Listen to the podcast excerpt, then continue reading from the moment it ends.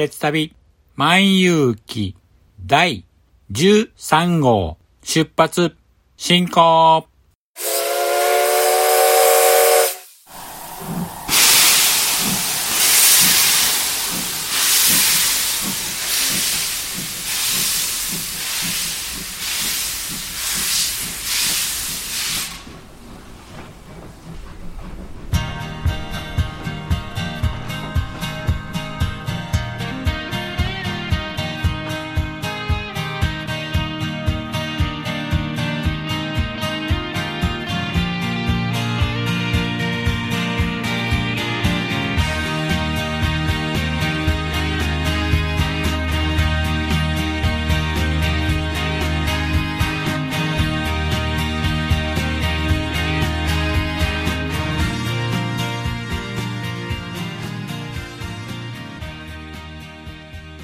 毎度ご乗車ありがとうございます。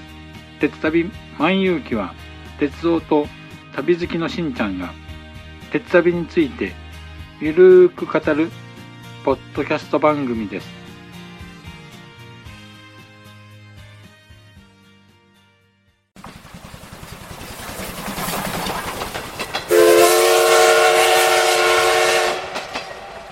鉄旅万有記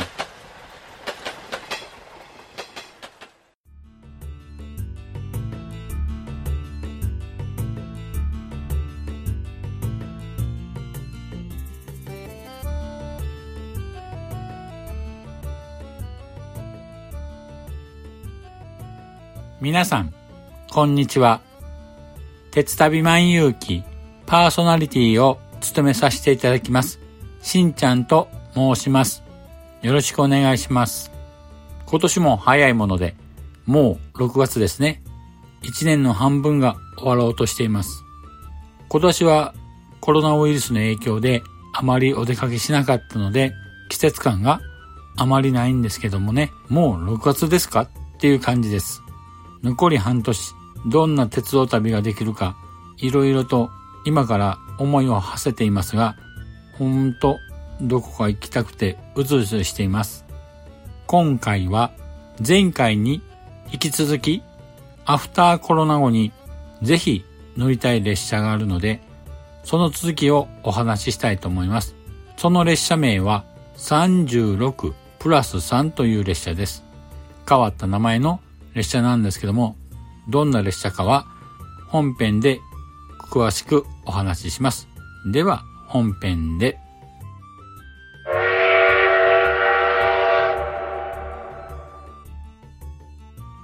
では本編です。今回紹介したい列車36プラス3なんですけども、この列車は JR 九州が今年2020年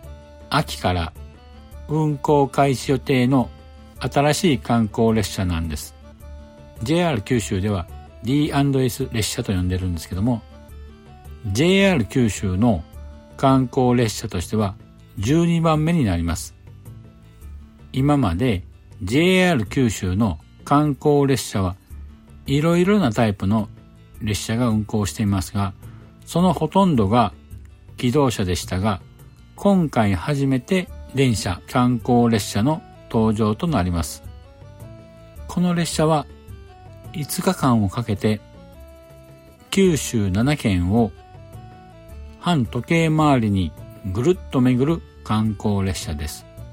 今流行りの豪華寝台列車クルーズトレインのように車内には宿泊施設はありません。よって宿泊は列車から降りて立ち寄った旅先でのホテルや旅館に宿泊することになります。さて、観光列車名の36プラス3って変わった名前ですけども、名前の由来は JR 九州によると、36は世界で36番目に大きな島、九州を5つのルートで九州を楽しむ35のエピソードをぎゅーっと詰め込んでお客様をお迎えします。ぜひ全コースを楽しんでお客様ご自身に36番目のエピソードを語っていただきたいという思いを込めて命名したそうです。あと、プラスさんはこの列車が驚き、感動、幸せをお届けし、お客様、地域の皆様、私たちで一つになって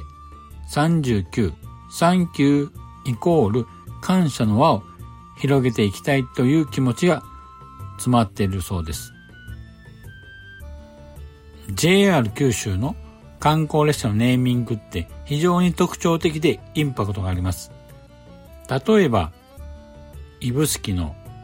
玉手箱、A 列車で行こう、隼人の風、伊三郎、新平など、一度聞いたら忘れられないような名前がたくさんあります。今回の36プラス3もとても特徴的で一度聞いたら忘れられない名前ですよね。そしてこの列車のコンセプトなんですが九州のすべてがぎゅっと詰まった走る九州と言える列車。九州には美味しい食、温泉、豊かな自然、歴史、そしてホスピタリティマインドが溢れています。今回の新 D&S 列車はこうした九州の魅力を詰め込んで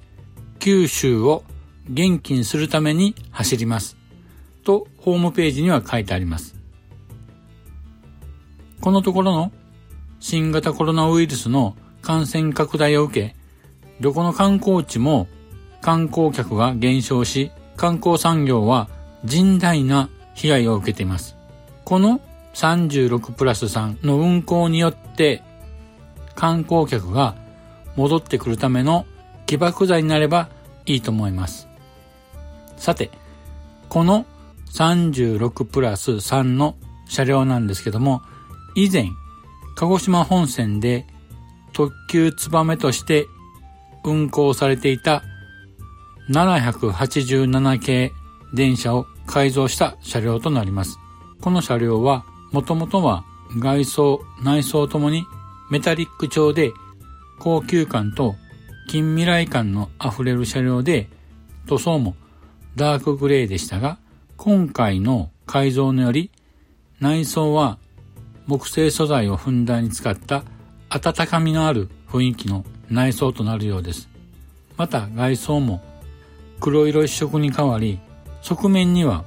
金色で36プラス3のロゴマークなどがあしらわれる予定です。この36プラス3のデザインは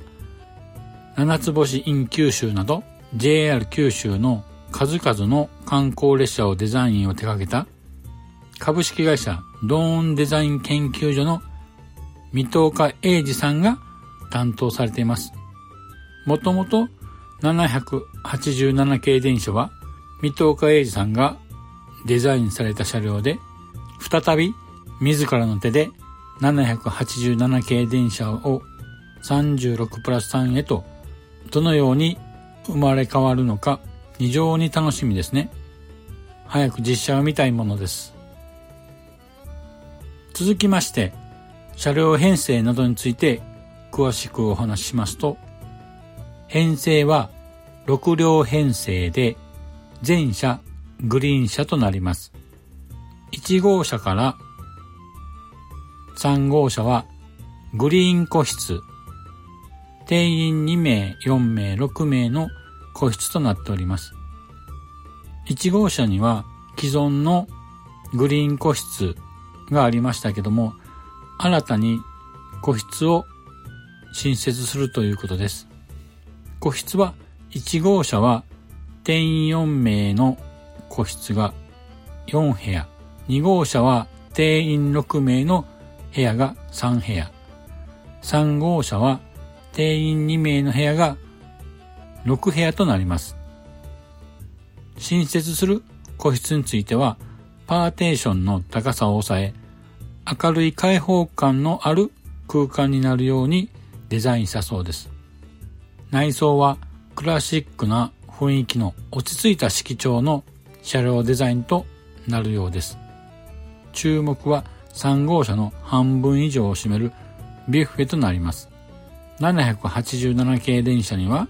もともと特急つばめ時代にはビュッフェが設置されていましたが、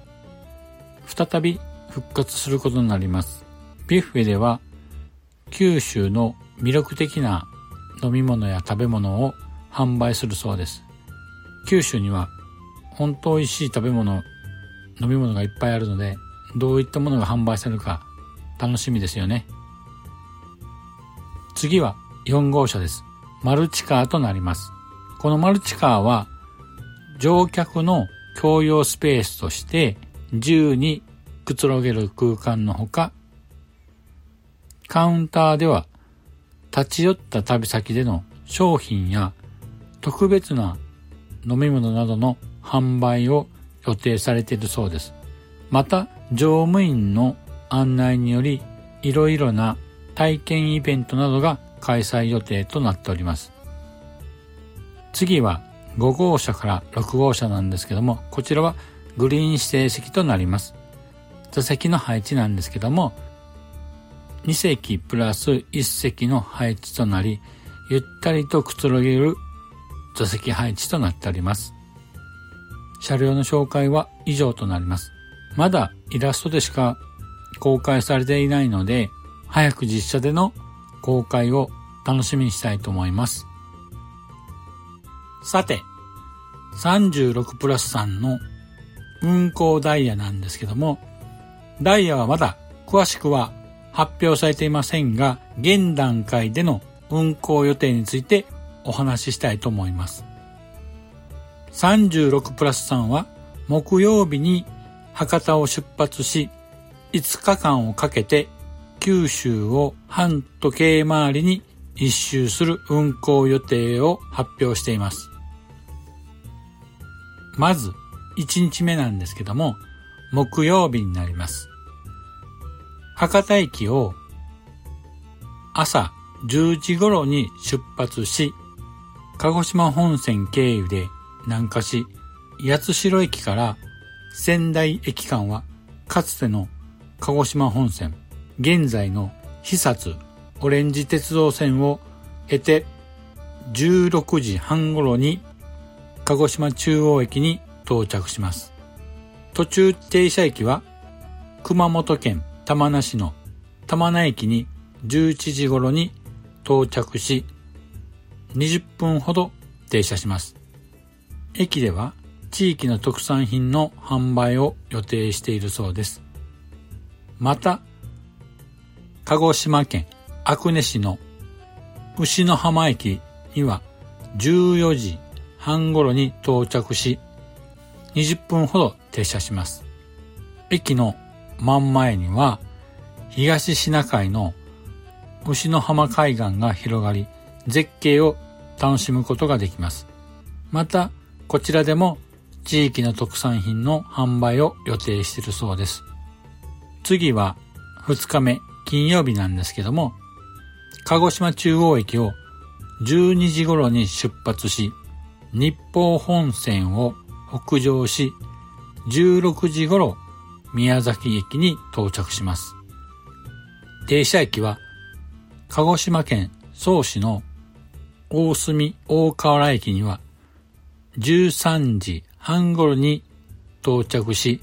50分ほど停車します。駅では特産品の販売やカフェも設置されているそうですので、ひとときのコーヒータイムを楽しめると思います。さて、次は3日目土曜日なんですけども、宮崎空港駅を経て、宮崎駅を11時半頃出発し、日報本線をさらに北上し、16時半頃、大分経由で別府駅に到着します。途中停車駅は、宮崎県延岡市の延岡駅に13時頃到着して10分ほど停車します。こちらでもまた沿線の特産品の販売を予定しているそうです。あと、大分県佐伯市の宗太郎駅に13時半頃到着し10分ほど停車します。こちら宗太郎駅は秘境駅としても有名で、なんとこちらの駅、1日に3本しか列車がありません。下り1本、上り2本の計3本です。こちらの駅は大分県南部と宮崎県との県境に接する駅で、日報本線の大分県側は重岡駅から宗太郎駅を経て宮崎県側の市田駅までの区間が一般的に宗太郎越えと呼ばれる難所で急峻な山地の中を20パーミルの急勾配を37個ものトンネルで峠を越えていきます。この宗太郎越えを楽しんでみてはいかがでしょうか。次は大分県佐伯市の重岡駅に14時頃に到着し20分ほど停車します。こちらも沿線の特産品の販売を予定しているそうです。さて、4日目日曜日は大分駅を経由し、別府駅を11時頃に出発し、日報本線をさらに北上し、小倉駅まで到着します。さらに、ここから鹿児島本線経由で門司港駅を目指します。再び、鹿児島本線経由で小倉駅を経て16時半頃に博多駅に到着します。途中、大分県杵築市の杵築駅に12時頃に到着し、15分ほど停車します。こちらでも沿線の特産品の販売があるそうです。さらに、大分県中津市の中津駅に13時頃に到着し、10分ほど停車します。こちらでも沿線の特産品の販売があるそうですけども、中津といえばやっぱり唐揚げなんで、唐揚げとかの販売もあるんでしょうか非常に楽しみですよね。次の停車駅は福岡県北九州市の門司港駅に14時半頃に到着し30分ほど停車します。こちら門司港駅は駅舎が重要文化財に指定されています。門司港駅周辺には大正レトロ町に整備した観光スポット文字工レトロがあり、大正ロマンを感じることができます。では、最終日5日目月曜日なんですけども、博多駅を11時頃に出発し、長崎本線を経て、15時半頃に長崎駅に到着します。折り返しは長崎駅を17時半頃に出発し、同じく長崎本線を経て21時半頃に博多駅に到着します。途中停車駅は佐賀県鹿島市の肥前浜駅に13時頃に到着し50分ほど停車します。こちら、肥前浜駅周辺には、タラ岳の水から生まれた美味しい日本酒の蔵元が多数あります。こちらでは日本酒の飲み比べや沿線の特産品の販売を予定しているそうです。以上が36プラス3の運行計画となります。この列車36プラス3なんですけども、切符の販売なんですけども、同じように九州を一周する豪華寝台列車七つ星 in 九州と異なり、各曜日ごとでの乗車も可能なんですね。例えば乗りたい日だけ乗ることも可能だと思いますので、いろいろプランを考えて乗るのもいいと思います。私もですね、いろいろ考えたんですけど、3日目の秘境駅、宗太郎駅と4日目の門司港駅に行ってみたいので、例えば3日目と4日目だけ乗ってみたいなというプランを立てています。この列車なんですけども、昼食をセットにした昼食プラン、ランチプランやランチを伴わない切符のみの販売も検討されているそうです。ここまで36プラス3についてお話してきましたが、皆さんどうでしょうか？乗ってみたいと思いませんか ?5 日間をかけて優雅に九州をぐるっと回るのもいいですし、好きなルートだけチョイスして乗車してみるのもいいかと思います。今年の秋から運行予定なんですけども、まだ詳しい運行ダイヤや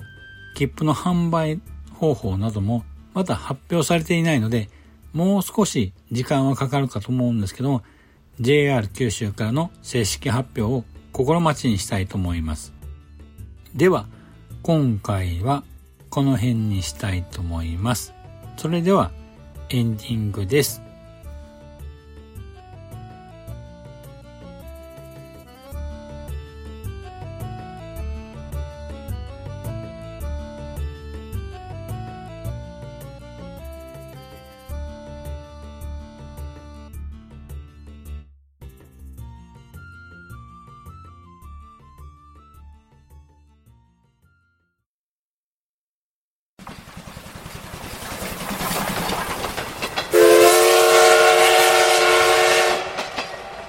鉄旅万有記。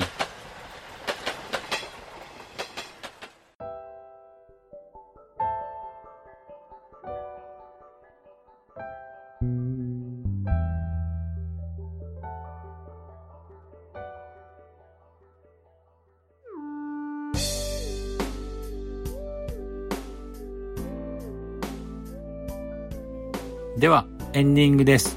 今回の36プラス3のお話はいかがでしたでしょうか？本編でも触れましたが36プラス3は豪華寝台列車クルーズトレインのお手軽版といった位置づけでしょうか？お手頃価格でクルージングトレインが楽しめるならまたそれもいい機会だと思います。1日ごとに切符を販売しているっていうのもいいと思います。私なら1日目の博多から鹿児島中央の1日目に乗車したいですね。旧鹿児島本線を走る現役時代の787系を思い浮かべながら乗車してみたいと思います。あ、それと3日目の宮崎から大分別府の路線も乗車したいと思います。この工程では秘境駅の宗太郎駅に停車するようですけども、普通であればなかなか列車では行くことが難しい駅ですからね。ぜひこの機会に行ってみたいと思います。まだ現段階では詳細のダイヤが発表されてないので、もう少し待って正式ダイヤが発表になればまた乗車プランをいろいろと立てて番組でも紹介したいと思います。もしリスナーの皆さんでしたらどんな乗車プランを立てるのかよかったら教えてもらえば番組内で紹介したいと思います。この番組への感想やご意見は、ポッドキャストのレビューや、鉄旅万有記のブログのコメント欄、またはツイッターにハッシュタグ、鉄旅万有記とつけてツイートしていただければ番組内で紹介させていただきます。では、今回はこの辺で失礼したいと思います。また次回をお楽しみに失礼いたします。